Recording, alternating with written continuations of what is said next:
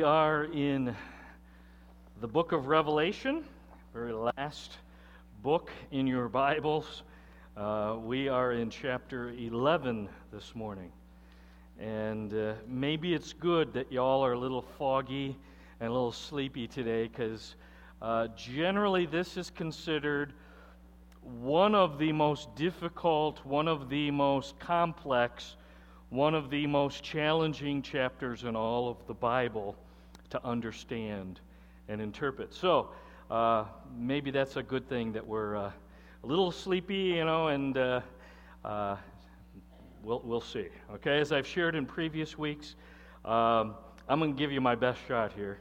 I've uh, looked it over, and I'm going to do my very best to explain to you what is a very interesting and yet very uh, complicated chapter.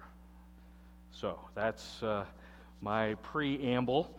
Uh, three suppositions, and I, uh, I believe I found these from Pastor David Jeremiah, and I think um, these are the three suppositions or the three foundations that I'm going to use for interpreting this chapter. Uh, first, this is a Jewish chapter of Scripture. Its focus is on Jerusalem and the temple and the Jewish people in the end times. So, if you understand that, first of all, it's a Jewish chapter of Scripture. Secondly, um, this is prophetic in the sense that this is something that will happen in the future. As, as I read, there are some who uh, they, they want to go back in history and say, no, this is something that's already occurred. I, I don't think that's how it's presented. I don't think that's accurate. So uh, this is something that is future, not past. And finally, I believe Revelation 11 should be taken just as it's written, and I would argue that it's, it's, it's literal.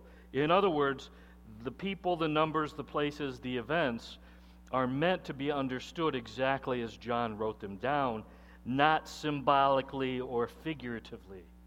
So that's the three suppositions that we're going to carry in as we uh, work through this book. But you needed to understand that because uh, if you don't have those, uh, you can go off into a whole bunch of interesting places with this chapter, and uh, honestly, many do.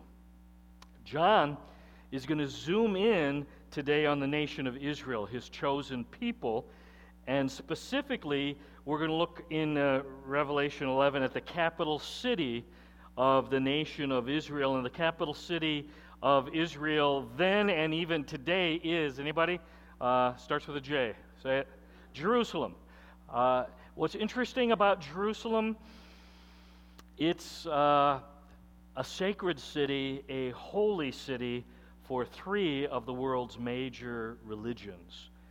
And if you'll think with me just for a minute, as followers of Jesus, Christians, we view this city as the place of the cross.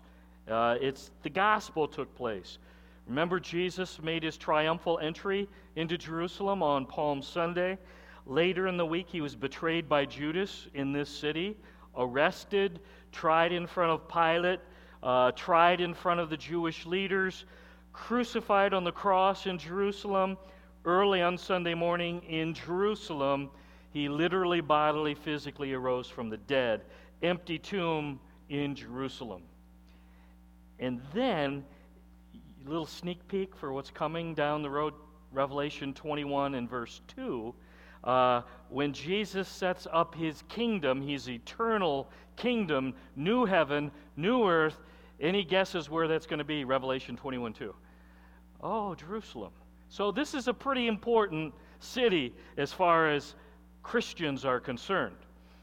Uh, but the Muslims, uh, they believe that Jerusalem is really important from their perspective. They believe this is the place where their prophet Muhammad ascended to the presence of Allah. Uh, they view this as a very, the second most sacred city in their, in their religion. They built the Golden Dome of the Rock and the Al-Aqsa Mosque right over the place, track with me, where they believe that Abraham almost sacrificed, they say, Ishmael. Isn't that interesting?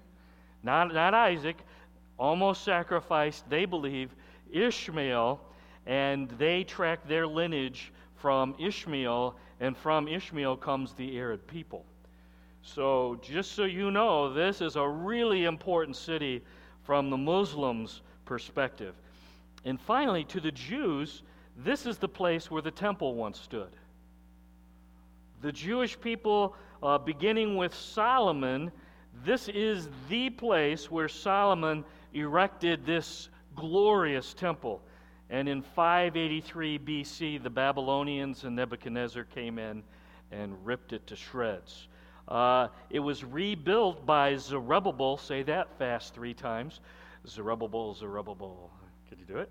Uh, anyway, in Ezra chapter 3, it's rebuilt, and then it was destroyed again by this guy named, and this is a fun name to say too, Antiochus Epiphanes.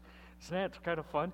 Uh, Antiochus Epiphanes came in and destroyed Zerubbabel's uh, temple in 168 BC, and then King Herod started rebuilding the temple, and that was the temple that Jesus flipped over the money changers' tables, remember?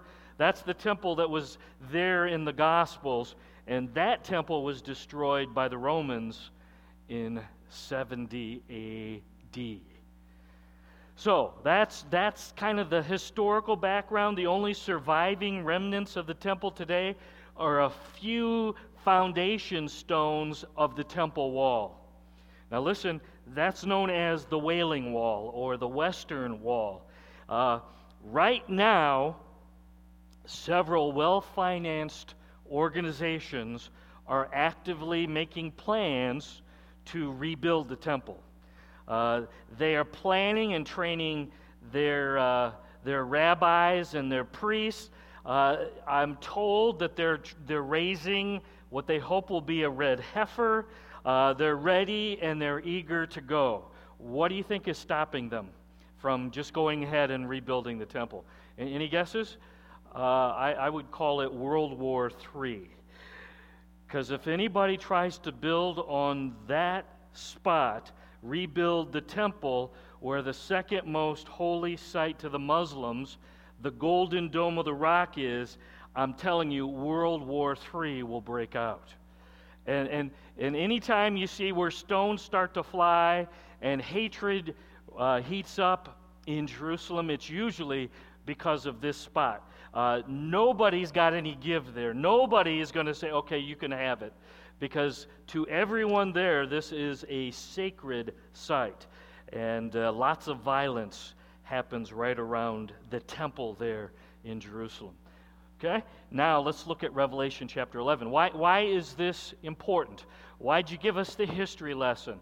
Um, because in chapter 11, the temple is rebuilt. The temple gets rebuilt here in the tribulation time. You can write this down, Second Thessalonians 2 4. I don't have time to go there. I wish I did. But the Antichrist is the one leading the charge to rebuild the temple. And we learn that 2 Thessalonians 2 4.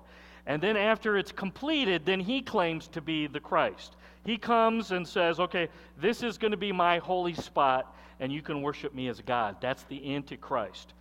Daniel 9:27 tells us that the Antichrist makes a treaty, an ungodly alliance with Israel. And then now he's going to use the temple as his holy pulpit, so to speak. Um, we read earlier, remember Hebrews 9 11 to 16? Hebrews 10 1 to 4. The death, the shed blood of Jesus is enough.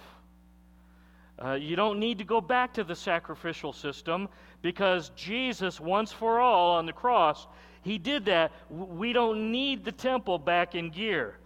Um, but many of the Jews who are still not willing to believe in Jesus as their Christ, they won't accept the cross. Uh, they make a treaty with the Antichrist because they want the temple rebuilt. They, they want the Old Testament sacrificial system reinstituted. The blood of bulls and goats and lambs, that's what they want.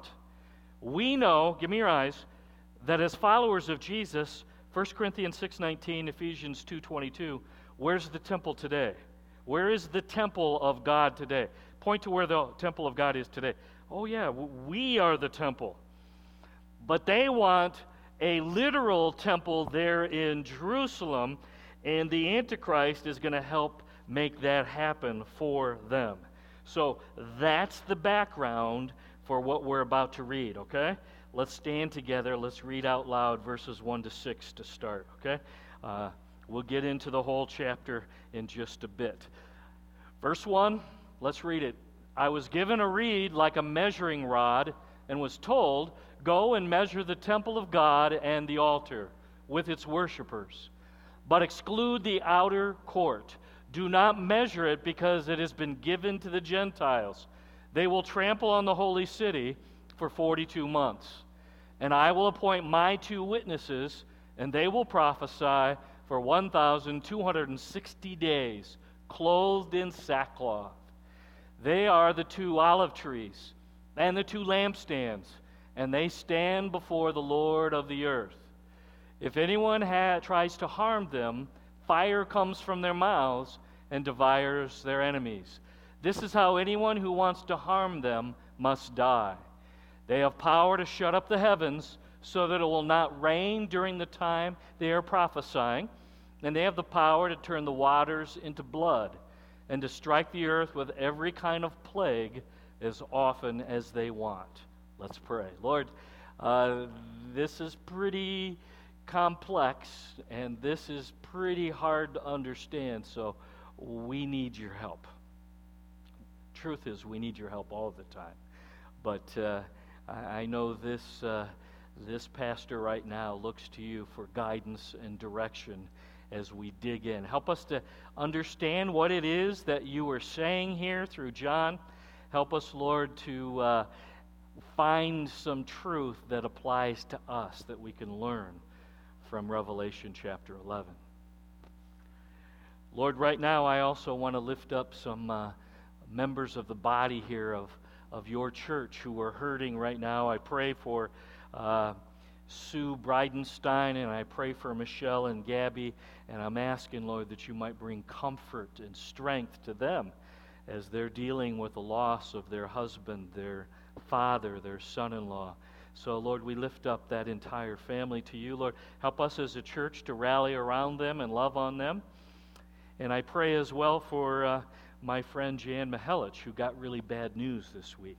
Uh, Lord, I, I ask for her and Ward that you'd give them the strength they need to deal with the fact that it looks like the cancer's back. So uh, give them lots of grace and mercy and give them wisdom as they figure out exactly what uh, the next step is.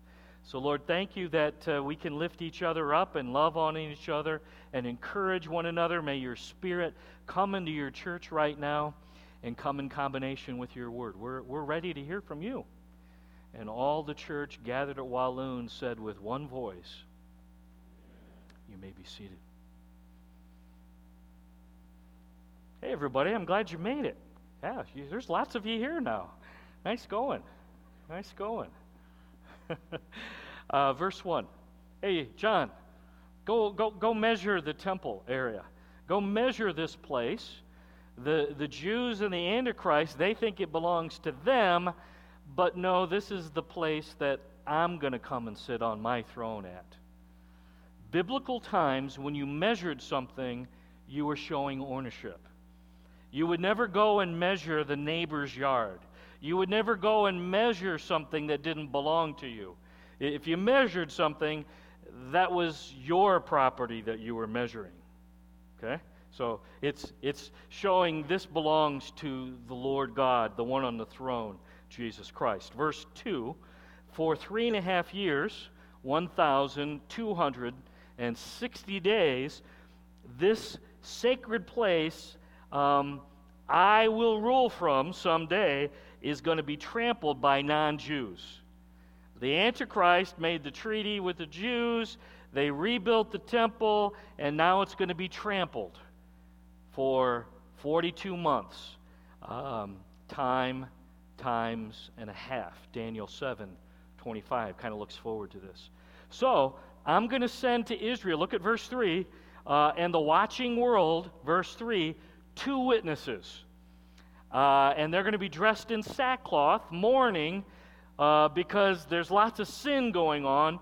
God's chosen people have rebuilt the temple, and they're still rejecting the Messiah, the perfect, sinless Lamb of God. And now they've made this alliance with the false Jesus. Uh, these two super witnesses are going to testify to Israel and the survivors of the first seals and trumpets. Um, this is what you need to know Jesus Christ has come once for all. He has taken your place on the cross. And he shed his blood, and he took your place in the tomb. And early on Sunday morning, he arose from the dead. And those two witnesses are not going to shut up about that. They're going to say it over and over again. They're going to tell the world what they don't want to hear. Uh, I don't want to hear that, and they just keep saying it. Jesus is the Lamb of God. You need to believe in Him and receive Him and repent of your sinful ways. Um, verse 6 And these two super witnesses, I'm going to call them, are going to have lots of power. Lots of Christ given power. What kind of power, you say? Look at verse 5. Uh, the power to kill any enemy who attempts to harm them. Fire flows from their mouth. And if you go back to 2 Kings chapter 1, verses 7 to 14, you can write that down. But King Ahaziah twice sent messengers to Elijah, and both times uh, Elijah knew you're lying, you're playing games, and fire comes down from heaven. First time kills the captain of the, the king and 50 men. He sends the second group. What happens? Fire comes down, kills the captain of the king and 50 men. And then he sends a third group. And if you read, it's kind of interesting. The third group, the, the captain says, Please don't kill us. He told me I had to come, and, and he knew he, he probably could still see the corpses still smoking over there uh, of the other hundred people and, and uh, rightly so. But that was through Elijah that that was going on. Uh, these two witnesses are given the power to stop the rain. Uh, Eli- Elijah, we're told in James 5:17, is able to stop the rain, Old Testament, for three and a half years. That's going on again. Uh, verse 6 these two super witnesses are given the power to turn water into blood Do you remember that in the Old Testament? Anytime that water was turned into blood, who, who, who had the power? Who did God empower and trust to do that? Back in Exodus chapter 7. Do you remember his name? What was his name? Mo, Moses. Yeah, and he took his staff and touched the Nile River, and the entire Nile River turns bloody. Oh, and these two super witnesses, verse 6, are given the power to unleash plagues on the entire world here. Um, and, and, we know back in Exodus chapter 8 through Exodus chapter 11, who is given the power? Who is God's representative? What is his name again? Moses. And he uh, unleashes frogs, gnats, flies, dead cattle, boils, hail, locusts, darkness, and then the death of all the firstborn on the nation of Egypt. So we've got Elijah and Moses at least stuff that they did back there seeming to happen. And then if you go to Matthew 17 3, you can turn there quickly if you want. But I, I think this is kind of interesting. On the Mount of Transfiguration, the last days of Jesus' earthly ministry, who appears as the witnesses to the authority and the power of Jesus Christ? Uh, any guesses? Matthew 17 3. Uh, the two witnesses who appear on the Mount of Transfiguration are Elijah and interesting. Interesting.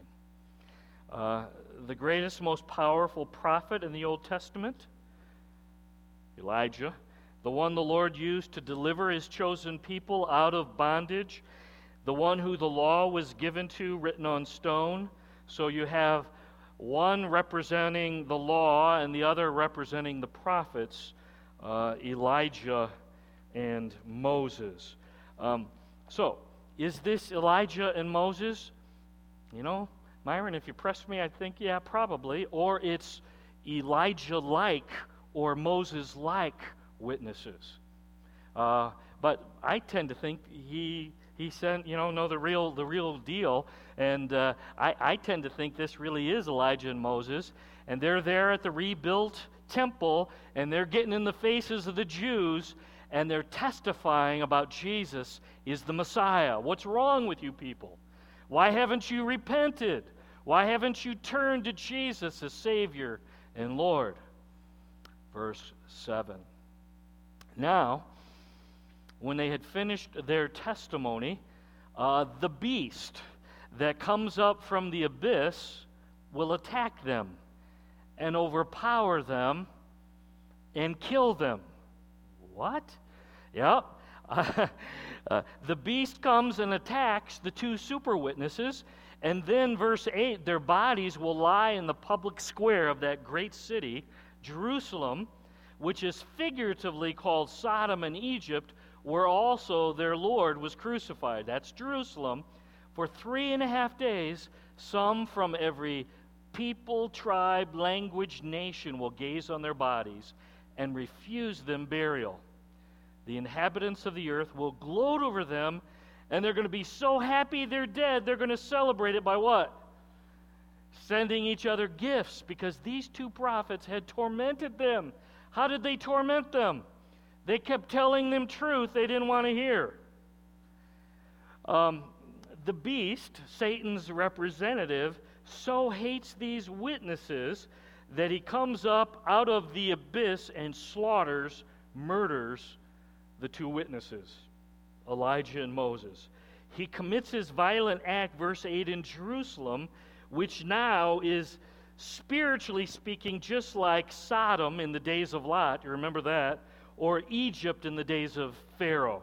That's how wicked it was there in, in Jerusalem at this time. Verse 9 For three and a half days, their bruised and bloodied bodies lay there and here's what's interesting, and everybody on earth can see them. And for many, many centuries, people laughed. Well, how could everybody see these two super witnesses?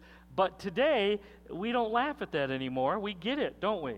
Today, uh, well, of course, you know, with, with satellites and TV, uh, of course, you, you can get it. You understand how everybody could see their bodies laying there in the street on Jerusalem. Verse 10 the death of Moses and Elijah results in what Warren Wiersbe calls satanic Christmas. Satanic Christmas, where everybody starts sending each other gifts. That's how hated these two witnesses were. They so didn't want to hear about the cross and the empty tomb that when they are slaughtered and murdered, people celebrate and they start sending each other gifts verse 11. But after three and a half days, the breath of life from God entered them, and they stood on their feet, and terror struck those who saw them. Don't you love it when Jesus overrules Satan? I love it. And, and they're scared because now those two super witnesses are alive, and then they heard a loud voice from heaven saying to them, Come on up here. And they went up to heaven in a cloud while their enemies looked on. So you got all of the, the, the, newscasters, and they're there, and they got their cameras trained on it, and suddenly now uh, they're transported to the presence of King Jesus. And terror fills the earth. What? Well, I just I just celebrated and I just gave a gift and uh-oh and, and television and internet across the globe YouTube videos downloaded 50 billion times now. Elijah and Moses transported back to heaven. And just to make sure they got the message, look at verse 13. At that very hour, there was a severe earthquake. A tenth of the city collapsed. 7,000 people in the earthquake, and the survivors were terrified and gave glory to the God of heaven. They're so scared they're so shook up that they so hated their message, but now it's clear God is in it. Jesus Christ has breathed life back into these two super witnesses, and they knew that Jesus had raised them. And, and it seems that some of them woke up and, and they turned from their sinfulness and praised the God of heaven. They start praising Jesus Christ, the King of kings and the Lord of lords. Um, verse 15, notice what happens. Um, in heaven, uh, the two super witnesses are now back up in the presence of the Lord, back up in, in, in glory in heaven. Um, verse 15 the seventh angel sounded his trumpet, and loud voices in heaven, which says, The kingdom of the world has become the kingdom of our Lord and of his Messiah, and he will reign forever and ever. I just got to stop here for a moment and tell you uh, crowd in heaven goes nuts. Uh, they break out and they sing the Alleluia chorus. Did you know that Handel wrote the Messiah based on these verses? And he shall reign forever and ever. Go ahead. And he shall reign. That's right here. It, it, that, that's where he got it from. Okay? So, so uh, this hundred million angel choir is singing, and the 24 elders do what they always do. They run their thrones and they fall on their faces and they worship God. And now they're saying, We give thanks to you, Lord God Almighty, the one who is and who was. You've taken your great power, you've begun to reign. The nations were angry, your wrath has come. The time has come for judging the dead, for rewarding your servants, the prophets and your people who revere your name, both great and small, and for those destroying, for destroying those who destroy the earth. Then God's temple, that's where the presence of Jesus is, was opened, and within his temple was seen the ark of his covenant. And there came flashes of lightning, rumblings, peals of thunder, an earthquake, severe hailstorm. That's powerful picture. Okay? Uh, Jesus is worshiped, he is adored, and uh, now they all realize you know what? You are the real deal, and heaven goes nuts. They praise the Lord. And I like verse 18 Jesus will reward both those great and small.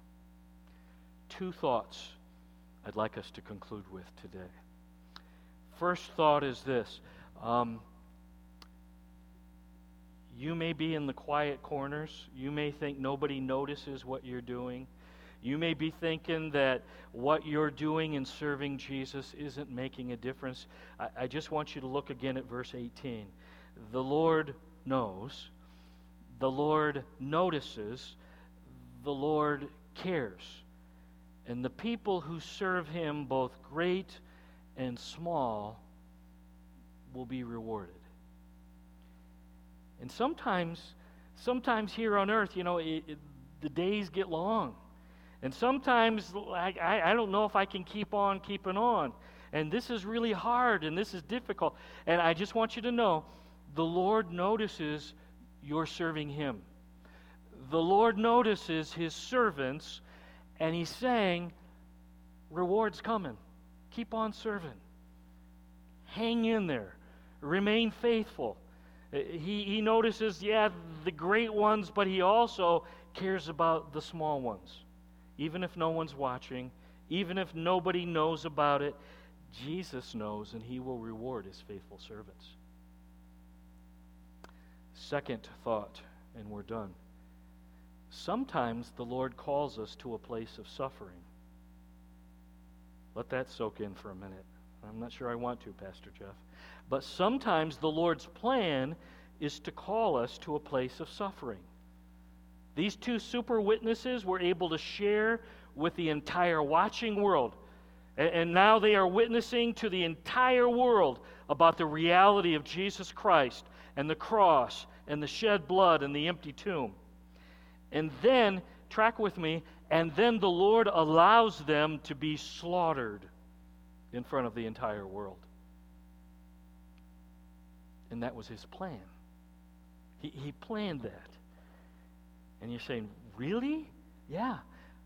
The Lord Jesus often does his best work in times of trouble and pain and suffering. Let me say that again. The Lord Jesus often does his best work in us We shine the brightest in times of pain and trouble and suffering. And maybe you're thinking, I'm not sure I believe that. Well, let me read you from 2 Corinthians 12. Here's what Jesus said to Paul My grace is sufficient for you, for my power is made perfect in weakness. Therefore, I will boast all the more gladly about my weaknesses, so that Christ's power may rest on me. That's why, for Christ's sake, Paul says, I delight in weaknesses, I delight in insults, I delight in hardships, I delight in persecutions, I delight in difficulties. For when I am weak, then I'm what? Really? I'm just telling you, we want to run from these. We yell, Lord, get rid of it. I don't want to be weak. I don't want insults or hardships or persecutions or difficult. I don't want weakness. But the Lord's saying, I do my best work in times of pain and trouble and suffering. So if you're in one of those places today, I just want to say five things to you, okay? You're not alone. You've got a shepherd that's going to walk with you, whatever you're facing. Secondly, it's only temporary. This isn't going to go on for eternity. This is temporary, whatever pain or trouble or suffering you're in the middle of. Third thing, here's what I want to tell you Jesus knows what he's doing. We may not understand it. I don't get it. I don't particularly like it. But Lord, I do believe you're on the throne and you know what you're doing. Fourth, when you're weak, when you're hurting, when you're in trouble, when you're suffering, are you ready? Number four, you're in a place, in a position of power.